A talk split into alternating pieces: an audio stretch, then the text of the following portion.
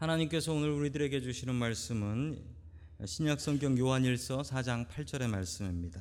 신약성경 요한일서 4장 8절의 말씀. 사랑하지 아니하는 자는 하나님을 알지 못하나니 이는 하나님은 사랑이심이라. 아멘. 자, 우리 옆에 계신 분들과 인사 나누겠습니다. 반갑습니다. 인사해 주시죠. 네, 반갑습니다. 인사 나누겠습니다. 자, 우리 계속해서 오늘 마지막 시간 하나님은 어떤 분이신가에 대해서 여러분의 기억력을 잘 더듬어서 첫 번째는 뭐였죠? 너무 어렵나요? 하나님은 창조주이시다. 두 번째는 하나님은 모든 것을 아신다. 하나님은 모든 것을 하실 수 있다. 하나님은 변치 않는 분이시다. 하나님은 어디에나 계신 분이시다. 하나님은 복 주시는 분이시다. 라고 여섯 개 하나님에 대한 설명을 들었습니다. 오늘 마지막으로 세 개를 더 하는데 여러분 겨우 아홉 개로 어떻게 하나님을 다 설명할 수 있겠습니까? 그냥 하나님을 설명하려고 노력하는 거죠. 자, 계속해서 일곱 번째, 일곱 번째 하나님은 어떤 분이신가? 하나님은 사랑과 공의가 있으시다라는 말씀입니다. 네, 사랑과 공의는 하나님을 설명하는 참 중요한 단어들입니다. 자, 우리 계속해서 요한일서 4장 8절의 말씀 같이 봅니다. 시작. 사랑하지 아니하는 자는 하나님을 알지 못하나니 이는 하나님은 사랑이심이라. 아멘. 하나님은 사랑이다라고 설명을 하고 있습니다. 여러분 사랑을 빼고는 하나님을 설명할 수 있는 방법이 없습니다. 여러분 우리는 가끔 하나님을 생각합니다. 오늘 하루를 살아가시면서 하나님 생각 얼마나 하셨습니까? 얼마나 많이 하나님 생각하셨습니까? 여러분 우리는 하나님 필요할 때 하나님 생각합니다. 그런데 하나님은 늘 우리 생각하십니다. 그래서 하나님은 사랑이다라고 설명하고 있습니다. 하나님께서 세상을 얼마나 사랑하셨는지 이 세상 선물로 다 만들어 주시고 우리를 위해서 살게 해 주셨습니다. 이게 하나님의 사랑입니다. 여러분 우리 하나님의 사랑을 알고 느끼고 또한 그 사랑을 세상에 전파하며 살아갈 수 있기를 주님의 이름으로 간절히 축원합니다. 아멘. 여러분 그러나 하나님은 사랑만 있는 분이 아니시고 공의가 있는 분이십니다. 여러분 공의라는 것은 무엇인가요? 출애굽기 34장 7절에 잘 나타나 있습니다. 우리 같이 봅니다. 시작. 인자를 천대까지 베풀며 악과 과실 죄를 용서하시 그러나 벌을 먼지하지 아니하시고 아버지의 갱을 자손 3, 4대까지 보응하 아멘. 죄는 분명히 갚게 하신다라는 말씀입니다. 죄는 분명히 갚게 하신다. 얼마나 갚게 하시냐면 악행은 자손 3, 4대까지 분명히 받아내겠다라고 말씀하십니다. 하나님께서는 죄를 그냥 넘어가시는 분이 아니십니다. 여러분 사람은 죄를 그냥 넘어갈 수 있습니다. 왜냐하면 나도 죄 짓고 사니까. 그러나 하나님은 죄에 대해서 그냥 넘어가실 수가 없는 분이십니다. 하나님은 죄가 없는 분이시니까. 죄가 없는 분이시기 때문에 사람의 죄를 그냥 넘어갈 수가 없습니다. 여러분 이 둘이 어울릴 수는 없지요. 사랑하고 공의가 어떻게 어울릴 수 있겠습니까? 사랑하면 죄 지은 거 있어도 그냥 넘어가야지요. 그런데 공의롭다면 죄 지은 것을 보고 그냥 넘어갈 수 없지요. 어떻게 사랑하면서 공의로울 수 있을까요? 여러분 이게 가능한 일이 아닙니다. 그러나 하나님께서는 완벽하게 이 일을 하십니다. 보통 부모님들이 역할 분담이라는 걸 합니다. 주로 악역이라는 걸 하지요. 아버지가 혼내는 일을 하고 어머니는 감싸주는 역할을 합니다. 이 두 개를 같이 감당하시는 분은 흔치 않습니다. 보통 부모님들이 이 일을 나눠서 하게 되지요. 왜냐하면 이 두 개가 같이 될 만한 일은 아니기 때문에 그렇습니다.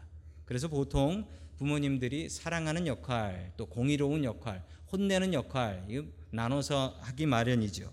여러분, 그러나 하나님께서는 그렇게 하지 않으십니다. 나눠 하실 분도 없을 뿐더러 하나님께서는 완벽하게 우리를 사랑하시면서도 또한 우리에게 있는 죄를 심판하시는 공의로운 하나님이십니다.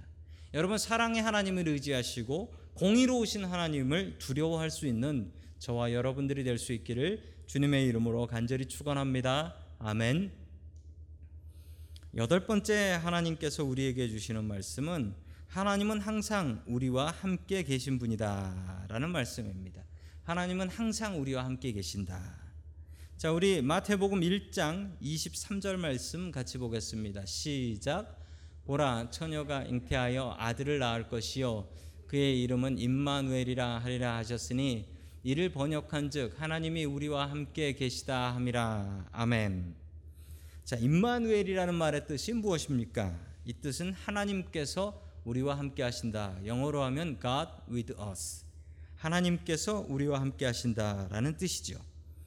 여러분 우리가 고통당하는 상황에 하나님께서는 어디에 계실까요?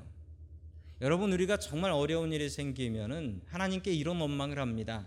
하나님께서 도대체 어디 계시길래 내가 이런 일을 당합니까? 라는 원망과 절규를 하게 되죠.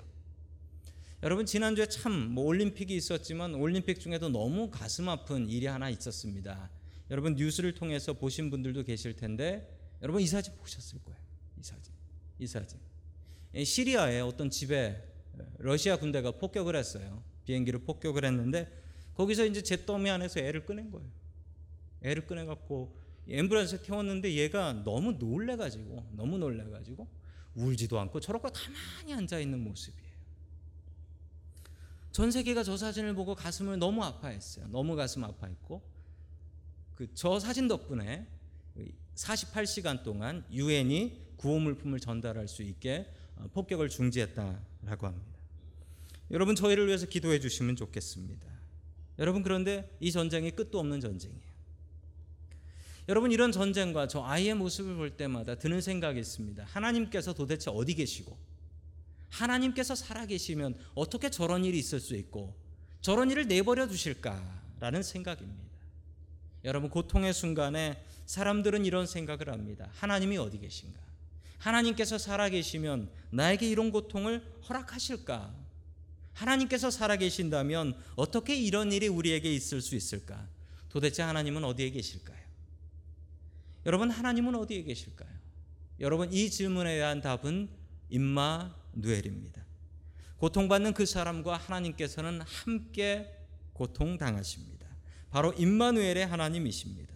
내가 당하고 있는 이 고통을 하나님께서 직접 해결해 주시진 않으시지만 하나님께서는 우리와 같이 고난을 당하시고 우리에게 힘 주셔서 이 고난을 넉넉히 이길 수 있는 힘을 주시는 그런 하나님이시다라는 말씀입니다. 여러분 우리의 하나님은 임마누엘의 하나님입니다. 여러분들의 고통의 상황 속에 있을 때 더욱더 하나님을 의지하고 주님께 간구할 수 있는 저와 여러분들 될 수 있기를 주님의 이름으로 간절히 축원합니다. 아멘. 마지막 세 번 마지막 아홉 번째로 하나님께서 주시는 말씀은 하나님은 아버지이시며 어머니이시다라는 말씀입니다. 참 묘한 말이지요. 여러분 집에서 아버지와 어머니의 역할이 다릅니다. 거의 모든 집에서 아버지와 어머니 역할은 다르죠. 저희 막내가 잠을 잘 안 잡니다. 잠을 잘 안 자, 얼마나 안 자냐면 어제도 밤 12시에 자다 말고 와가지고 잠이 안 와요라고 합니다. 잠이 안 와요라고 하면은 반응이 두 가지입니다. 저는 이렇게 얘기합니다. 저는 워낙 아이들의 말을 잘 들어주기 때문에 응 그래 알았다 가서 자라고 얘기해요. 그런데 엄마는 잠이 안 와? 그러면 내가 자장가 불러줄게 하면서 등 토닥거려 가면서 애를 재웁니다. 왜 이렇게 다르죠? 왜 이렇게 다르죠? 뭐 저와 제 아내가 다른 것이기도 하지만 아버지와 어머니의 역할이 참 이렇게 다릅니다. 아버지는 좀 원칙을 가지고 윽박지르는 거고 너 이거 빨리 안 자면 내일 학교 어떻게 갈 거냐? 어, 빨리 자야지. 그렇지만 어머니들의 역할은 조금 다르더라라는 것이죠. 여러분 성경에서 하나님은 예, 아버지라고 나옵니다. 하나님은 아버지입니다. 하나님은 아버지예요. 그런데 여러분 우리가 생각하는 육신의 아버지는 아닙니다. 하나님은 육신의 아버지가 아니세요.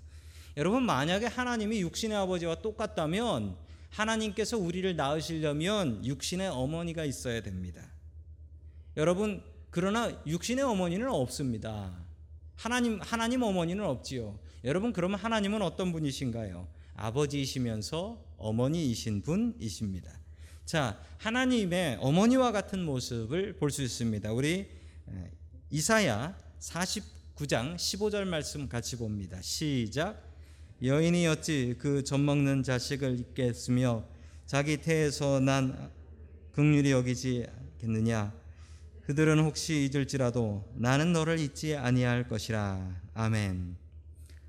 하나님 아버지의 모습에 하나님 어머니와 같은 모습인데 그 모습이 어떻다고 합니까? 여인이 그 젖먹는 자식을 어떻게 잊겠느냐? 어떻게 잊겠느냐? 자기 태선한 자식을 어떻게 불쌍히 여기지 않겠느냐? 하나님께서는 그런 모습이 있다라는 것입니다. 여러분 우리 하나님께서는 또한 어머니와 같은 모습으로 우리를 보살펴 주시는 분이십니다. 그래서 하나님은 아버지와 어머니의 모든 성품을 가지고 계신 분입니다. 때로는 엄하게 우리를 윽박지르기도 하시지만 때로는 자식을 위해서 희생하시고 불쌍히 여기시고 눈물을 흘리시는 하나님이십니다. 여러분 그 하나님 아버지 그 하나님의 어머니 되심을 의지할 수 있는 저와 여러분들이 될 수 있기를 주님의 이름으로 간절히 축원합니다. 아멘.